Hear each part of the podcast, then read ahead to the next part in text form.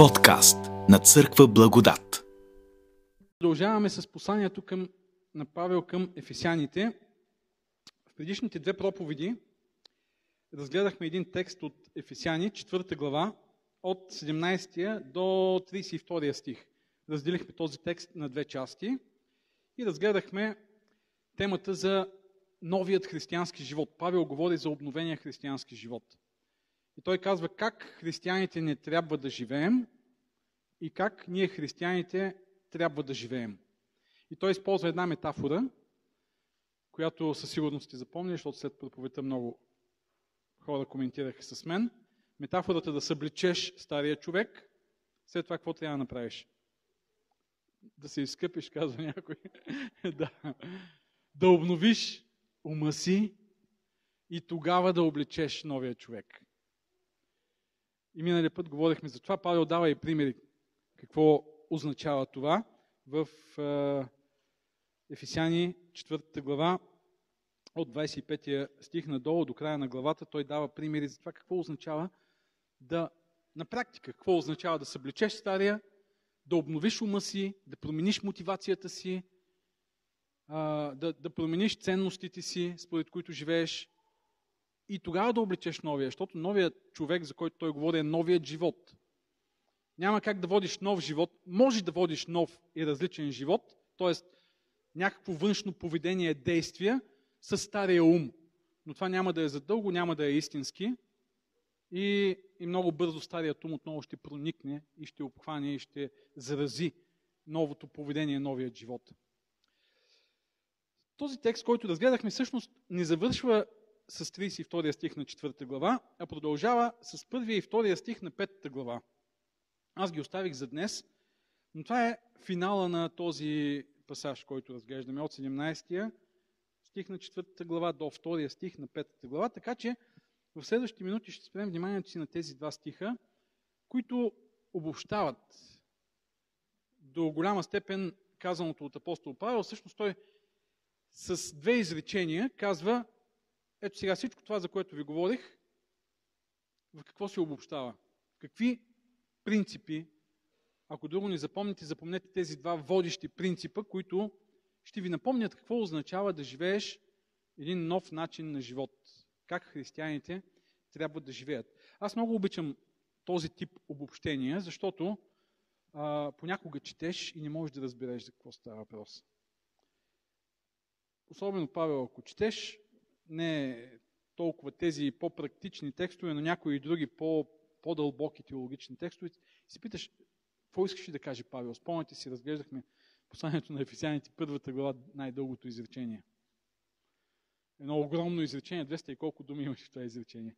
И най-накрая си кажеш, чакай малко, за какво ставаше въпрос тук. И е хубаво, когато има обобщение и, и ти каже авторът, който е писал, е, това искам да разбереш. Ако нищо друго не си разбрал, обичай, това е всичко. Това е, това е всъщност всичко, което обобщава християнският начин на живот. Павел на някои места казва, любовта изпълнява закона. В това се обобщава, в това се съдържа изпълнява целият закон. Обичай ближния както себе си. И тук той прави едно такова обобщение в тези два стиха. Аз ще ви поканя да ги прочетем и след това ще, ще ги разгледаме като два принципа, за християнския живот. Два универсални принципа за християнския живот, които могат да имат много широко приложение. И разбира се, ние няма да можем да се впуснем във всички приложения, но ще, ще ги приложим към това, за което Павел е говорил. И така, петата глава на Ефесяни, първия и втория стих. И така, бъдете подражатели на Бога, като възлюбени чеда. И ходете в любов, както и Христос ни възлюби и предаде себе си за нас, принос и жертва на Бога за благоуханна миризма. Ето, обобщението. И така, два принципа. Първият принцип – бъдете подражатели на Бога. Подражавайте на Бога. Имитирайте Бог, буквално означава. Това е първият принцип, много важен принцип. Ако, ако забравите какво значи да си християнин, какво трябваше да направя тук? Ето го първият принцип, много важен. Подражавай на Бога. Следвай примера на Бог. И вторият принцип – ходете в любов, по примера на Исус. Ако някога забравите, чакай сега, какво трябва да направя, или се колебаете, дали да му ударя в носа един или нещо друго, кое е най-правилното в случая? Виж какво се казва, ходи в любов, по примера на Исус. Какво влади? Може с много любов. Така че нека да разгледаме тези два принципа.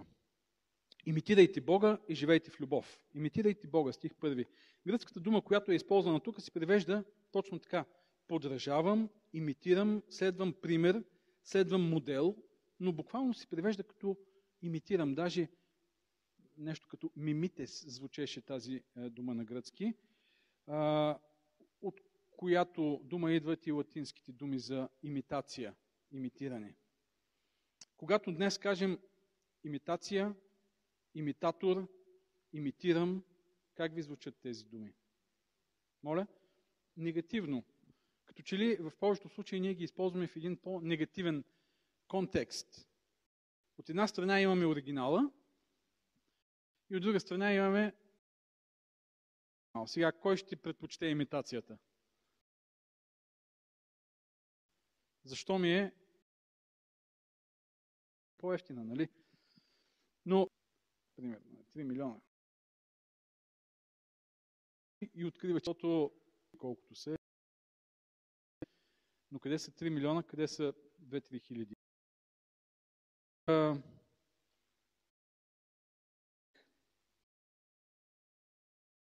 Леко така наподобява с две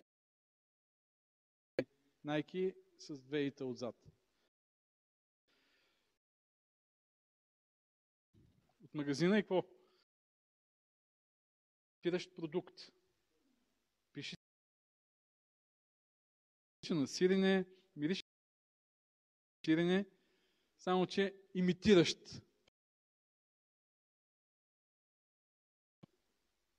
този тип продукти.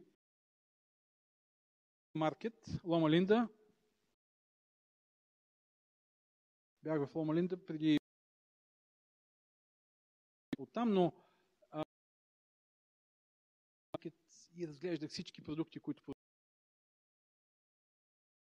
всякакви. Има кулба, сирени, майонеза, всякакви а, без идността си купуват веганска пуйка и си печат веганска пуйка и ядат веганска имитация. Веганите, веганите, те ще ви кажат, че това не е имитация. Даже напротив, това е оригинал. Има ли вегани, не знам да ни обиди. Защото а, също в, в небето, в рая, които трябва да идем. Имитатори, казва апостол.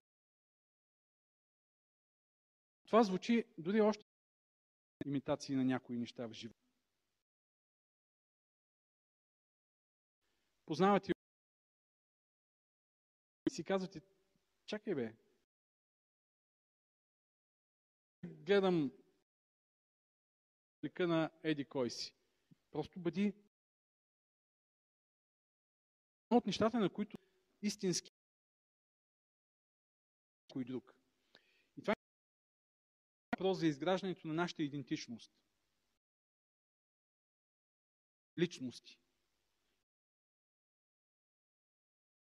Има 7 милиарда да ти бъдат уникални. Ако уникални и така до, до безкрай прави. Той прави по образ и подобие. Тъй като всеки един от нас е личност, ние сме гледайте, и той го казва не само тук. Той казва, бъдете подражатели на мен. Е, на някой в някой. Имитирайте някои църкви. Подражавайте на тези църкви си и индивиду. И ние може често пренебрегваме. Павел го разглежда като един много мощен си на личността. За на някакви умения, качества и качества за изграждане на характер. И е много важно да правим това разграничение. Да се това, което Павел казва тогава, когато те. В древността в наставничеството да има модел. Като че ли моделът не е толкова застъп.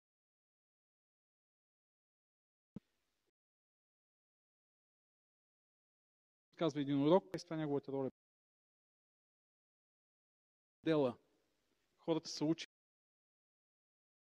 как да израстват в характера си, как да бъдат родители, съпруги. Важен. И какъвто е моделът,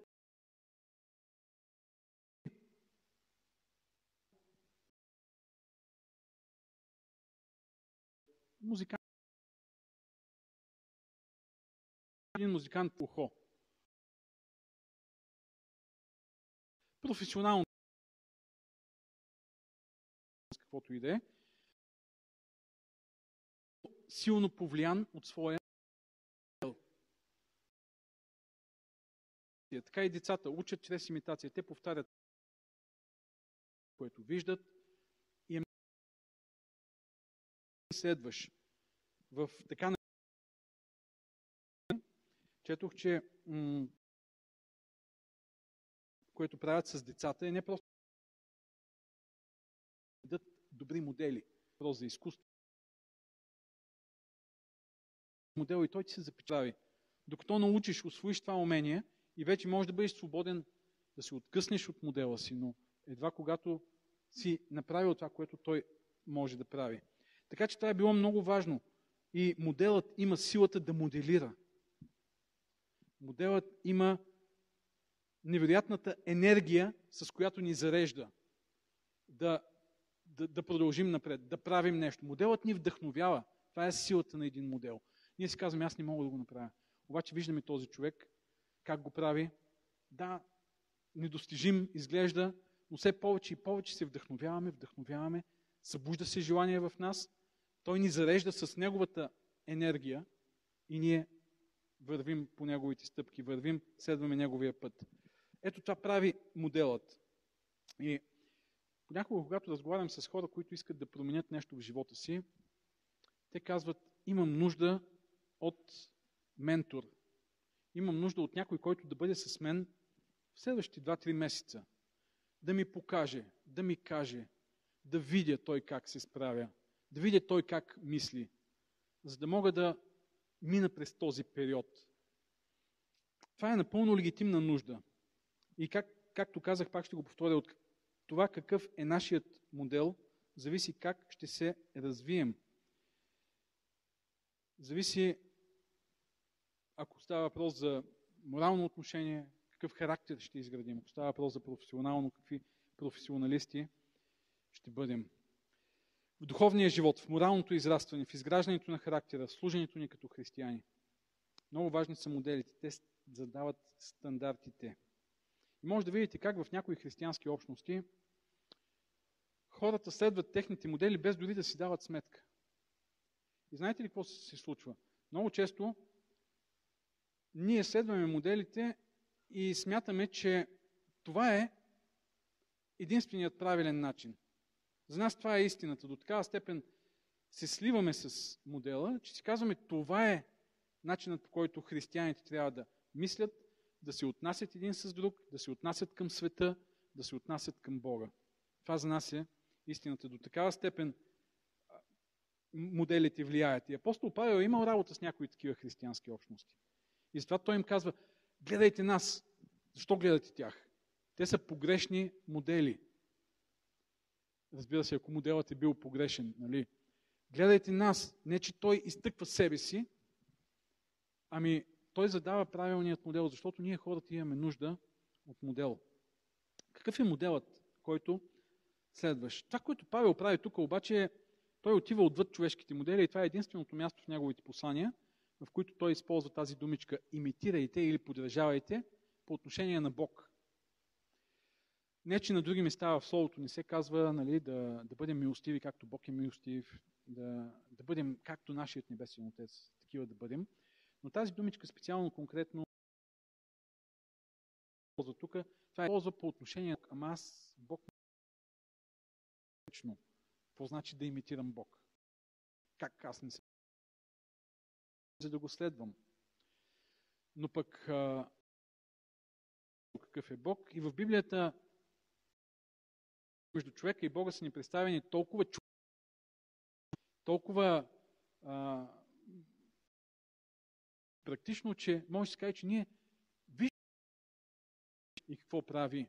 И тъй като казах, че предишната част,Ържим с 30 на четвъртата глава се казва благи, милосърдни. И ето какво казва Павел. Прощавайте си един на друг. Бог в Христос и Бог. И той какво прави Бог? Бог в на друг. Ами как Бог би поступил? Какво в една такава ситуация? Какво, не какво би, какво аз мога да правя, за да имитирам, за да му подражавам модел. През седмицата отидахме с тези и подумаме, тя обича да контролира. Аз нещо и тя идва и ми каза това защо сега. Аз си едни хубави чери доматита и бяха намалени, държа да си в промоция. Си сложих. Тя дойде и каза, нужда аз съм взел домати. Аз съм тук, както ти, напълно мога да си купя каквото си домати и си ги слагам. Едно място, но харесва. И тя няма нужда от тези тиквички, аз съм взела други неща. И това за мен вече. Оставих тиквичките и казах, добре, пазарувай си. Навънка и казах, аз няма да пазарувам с тебе. Повече никога. Никога няма да пазарувам с тебе. Излязах навънка, тя ми извън, разхождах се и ми казва, добре, добре, айде, ела, ще вземем тези неща. И аз казвам, «Е, не искам да вземем точка. Затворих телефона при разговора. Едно дете си люлеше там на люлката, една жена си разхожда, няколко мъже стояха около една кола, сетки бяха седнали, в мен беше мръсен. Казвах никога няма да ходя повече точка. Изведнъж, не знам, думи подобни, както Бог в Христос е простил на вас, досадни думи.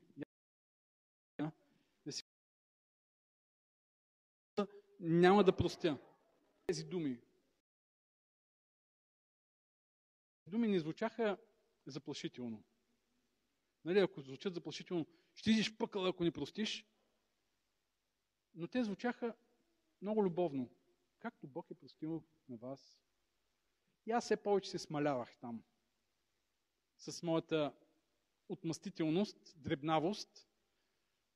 И Бог все повече така растеше с Неговото благородство. И както и да е, отидах, тя излезе тези от магазина, качихме се на колата, по пътя продължих да не искам да простя, но тези думи просто ме а, сразиха и подобни думи. Има такива думи. Господи, прости ни греховете, както и ние простихме на нашите ближни. Е как да се молиш така?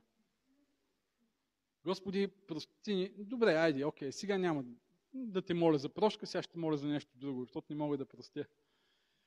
Да бъдем ти подражатели. И, и най-накрая простих, разбира се. А, защото не можах да продължа да упорствам в, моето, в, в моята отмъстителност, в моята дребнавост, в моята взискателност, в моето, моята осъдителност, в моята гордост и арогантност. Когато виждам Бог, който стои до мен с Неговото благородство, с Неговото смирение, с Неговата благодат.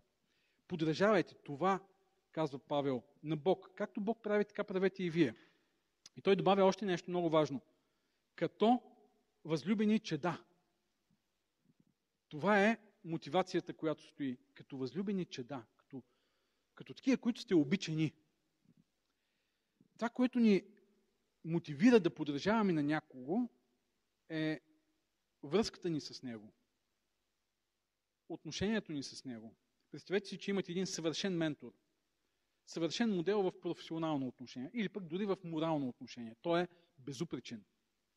Обаче, гледа ви лошо, стои дистанцирано, а, не показва абсолютно никакъв, никакъв интерес и грижа към вас, държи се а, напълно студено и осъдително. Бихте ли последвали един такъв пример?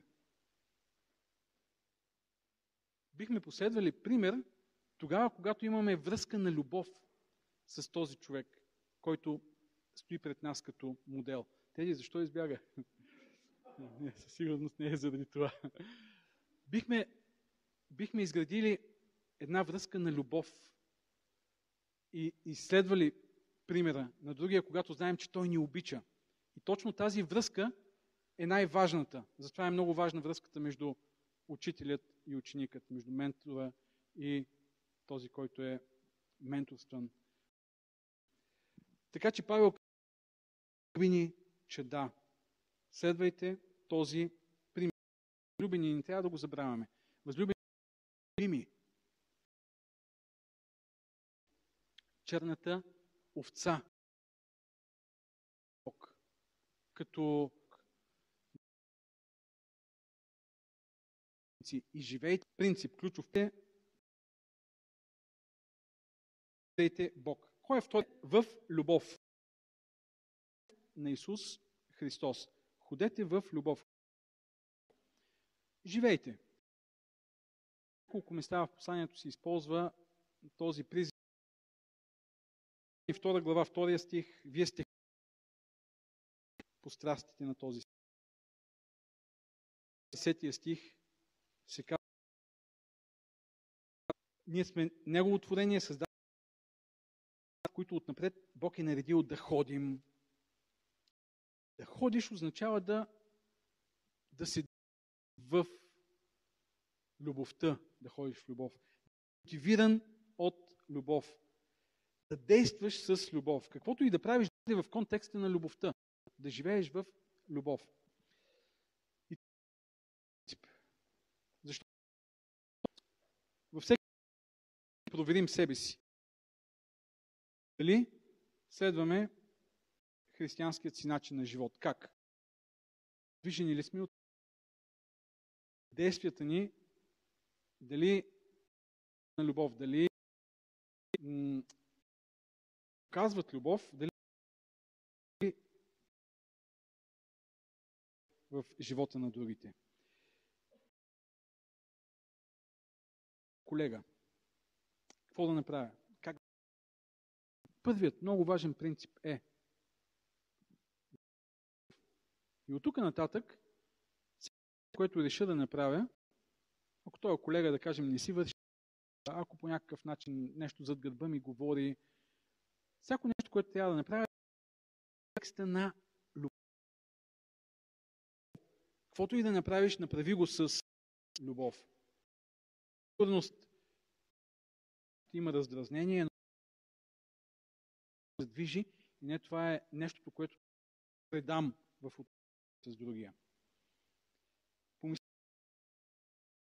ежедневието. На пътя, работното място. Какво означава в любов? Това е универсален принцип и наистина той е християнството. Както казах, казва, в това се изпълнява да възлюбиш ближния както себе. Обичаме. Как да сме сигурни, че обичаме? Строго, постоянно унижавам ги, но това е за какво има предвид той, който казва да ходим в любов. Паралела е следния. Той казва ходете в любов, а в 17 стих, където започва нашия текст, се казва да не ходите вече така. Буквално, това е глагола, който е използван, тук е преведен да не живеете, но да не ходите вече така, както ходят езичниците по своя ум. Или ако искаме да разберем какво е любовта, в която трябва да ходим, трябва да разберем кое е противоположното. В какво ходят езичниците, за които той казва, което ние не трябва да следваме като пример. И в 19 стих той казва в какво се изразява живота на езичниците, които, изгубили всякакво чувство, са се предали на сладострастие да вършат ненаситно всякаква нечистота. Спомняте си, като говорихме за този текст, казахме, че това е един живот мотивиран от страстите, от импулсите. Придал си се да вършиш, придал си се изцяло на импулсите, на страстите. Искам това, ще го направя. Ядосан съм, ще си излея гнева. А, харесва ми нещо, ще го имам. Алчност, похотливост, арогантност, всички тези неща, те са резултат от нашите страсти. И обратното на любовта е това да живееш един такъв импулсивен живот. Живот, който е подчинен, контролиран от страстите. Това означава, че ти си обсебен от твоето его. Може да си казваш, ами аз съм добър човек, обичам те, обаче много бързо паля. И като се ядосам и те обидя и ти нагробя, това не означава, че не те обичам. Просто такъв ми е темперамент. Аз избухвам и, и без да се усетя съм те наранил. Не, това означава, че не обичаш. Защото да обичаш е обратното на това да действаш импулсивно. Когато действаме импулсивно, ние не сме озрели да обичаме. Когато следваме страстите си, ние не сме на висотата да обичаме. Обичам те, обаче не можах да издържа на изкушението и ти изневерих. Ма аз те обичам, толкова много ти обичам, обаче нали знаеш, човек е слаб. Това е импулсивен живот. Ако ти следваш страстите, значи не обичаш. Значи си обсебен от твоето его. Това е живот отдаден на страсти, предаден на страсти. Има огромна разлика между това да обичаш и да си под контрола на страстите. Любовта е надмогване на егото, надмогване на страстите. Любовта е една личност на зрялост, която отива отвъд импулсите. Тя е себенадмогване, тя е себетрансцендиране, нали, Данчо? Да отидеш извън себе си, своите собствени нужди дори в момента, потребности, желания, стремежи, амбиции, купнежи и да направиш нещо за другите хора. И Павел дава най-великия пример за любов. Това е Исус Христос. И ходете в любов, както и Христос ни възлюби и предаде себе си за нас. Принос и жертва на Бога за благоуханна миризма. Най-великият пример Исус. Той ни възлюби и какво направи? Даде себе си за нас. И между другото, тук пак имаме един много силен паралел с а, началото на този текст.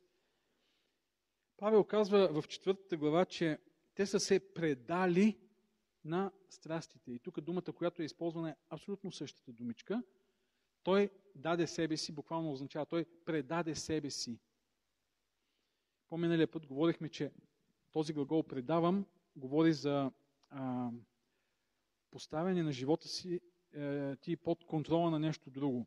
Да се предадеш на нещо означава да се поставиш под контрола на това. Да се предадеш на страстите означава да поставиш контрола си под страстите. Да се предадеш на другите, както прави Исус, означава да постави живота си под контрола на една по-велика кауза от Него самия. И тази по-велика кауза сме ние. Той казва Павел за вас. Той предаде себе си. Това е любовта. Да надмогнеш себе си, да, си, да превърнеш другите в кауза, да излезеш от своя малък егоистичен свят и да отдадеш живота си в служение на другите. По-надолу Павел използва това и по отношение на семейството. в 5 глава 25 стих, мъже, обичайте жените си, както и Христос възлюби църквата и предаде, предаде себе си за нея. Това е нещо, което, от което съвременният човек малко се плаши. Да предадеш себе си. Да не живееш за себе си. Да живееш за другите. И много хора казват, ама чакай малко, това е опасно. Опасно е, защото по този начин ти, ти можеш да изгубиш своята личност, идентичност. По този начин ти губиш своята свобода. По този начин ти се превръщаш в жертва на другите. И в един момент можеш да си кажеш, ама аз толкова години живях единствено и само за другите, нищо не получих в замяна, край. До тук беше. От тук нататък живея само за себе си. И нашата любов, както сме я смятали, може да се превърне в омраза към другите, в горчевина, в болка. Аз правих всичко, правих толкова много, сега обаче никой не прави нищо за мен. И да се превърнеш в жертва. Има огромна разлика между това да си жертва и да живееш жертва готовен начин на живот. Да бъдеш жертва означава да, да, да си слаб, да, да подценяваш себе си, да пренебрегваш себе си, защото не харесваш себе си, защото смяташ, че не е достойно да бъдеш обичан или да се грижиш за себе си. Да се жертваш означава да надмогнеш всичко това, което правиш за себе си и да го направиш доброволно, да го направиш с желание. Независимо от това дали ще получиш нещо от среща, да имаш удовлетворение от това, че ти си направил нещо за другите. Това е себенадмогването. И тук Павел използва тези изрази. Той е, даде себе си за нас, предаде себе си за нас, в принос и в жертва. Принос, буквално тази думичка принос, в Стария Завет се използва това понятие за онези неща, които ние доброволно даваме на Бог. Те не са изисквани. Доброволните ни приноси. Има жертви, които са задължителни, които ние трябва да дадем. Принос е нещо, което доброволно правим. И може би тези две думи, принос и жертва, с тях Павел иска да покаже характера на това себе надмогване. То трябва да е доброволно. Не, защото съм християнин, сега трябва да служа. Защото съм родител, сега трябва да се жертвам. Защото съм съпруг, сега трябва да обичам. Защото съм дете, сега трябва да правя нещо тук за семейството. Доброволният характер на това себе надмогване е много, много важно нещо, защото само то характеризира любовта. Исус казва, аз мога да ни дам моя живот. В Йоан 10 глава. Аз мога да ни го дам. Никой не ме задължава да го дам. Аз го давам, защото аз искам да го дам. И това е което прави жертвата на Исус. Тук се казва благоуханна миризма пред Бога. Нещо, което Бог харесва, Бог обича. Бог обича това, не да се насилваме. Той обича да го правим доброволно, с желание. Затова, разбира се, се изисква зрялост. Но за постигането на тази зрялост се иска да бъдем ангажирани включени в това живеене. Съзнателно, цялостно. Да следваме примера, да, да следваме модела, да имитираме Бог, да ходим в любов, да си мислим как ходим, да се проверяваме как ходим всеки ден, в любов ли ходим или не. Иначе може да си кажем, а, не ми идва отвътре, иначе няма да живея така. Не, миналия път казахме, промяната е възможна и това е чудесна новина. Сега трябва да допълним обаче, промяната не само е възможна. Тя е, тя се изисква от нас като християни. И изискването е заради тази любов на Бога, заради Неговия невероятен пример, заради всичко, което Той ни дава. За това, че ни е изкупил и е направил тази промяна възможна. Така че как да живеем новият си християнски живот? Два принципа. Първият. Имитирайте Бог. Поддържавайте на Бога. Какво Бог е направил с вас? Дори само това да ни води, какво Бог е направил и прави с нас, това и вие се опитвайте да правите в отношенията си с другите. И вторият принцип, универсален, ходете в любов, както Христос ви възлюби и предаде себе си. Исус е най-великият пример, разбира се, но той не е само пример. Исус е Спасител и Неговата жертва Тя не може да бъде повторена. Никой от нас не може да повтори жертвата на Исус. Ние можем само да следваме Неговия пример за себе надмогване. Нашата жертва с нищо няма да допринесе нито за нашето спасение, нито за спасението на който и да е друг. Словото ясно го казва, че никой от нас не може да спаси другия. Може да си помагаме, може да си подкрепяме, но когато говорим за, за вечния живот, за спасението, само жертвата на, на Исус е достойна и единствено тя е достатъчна. Ние можем да следваме този пример, за да бъдем като Него, защото Той ни обича. Но за да можем да го следваме, трябва да живеем, в, да живеем изцяло благата, които имаме, духовните блага на Неговата жертва. Ние сме изкупени чрез жертвата Му на кръста. Но ние сме и осветени чрез тази жертва.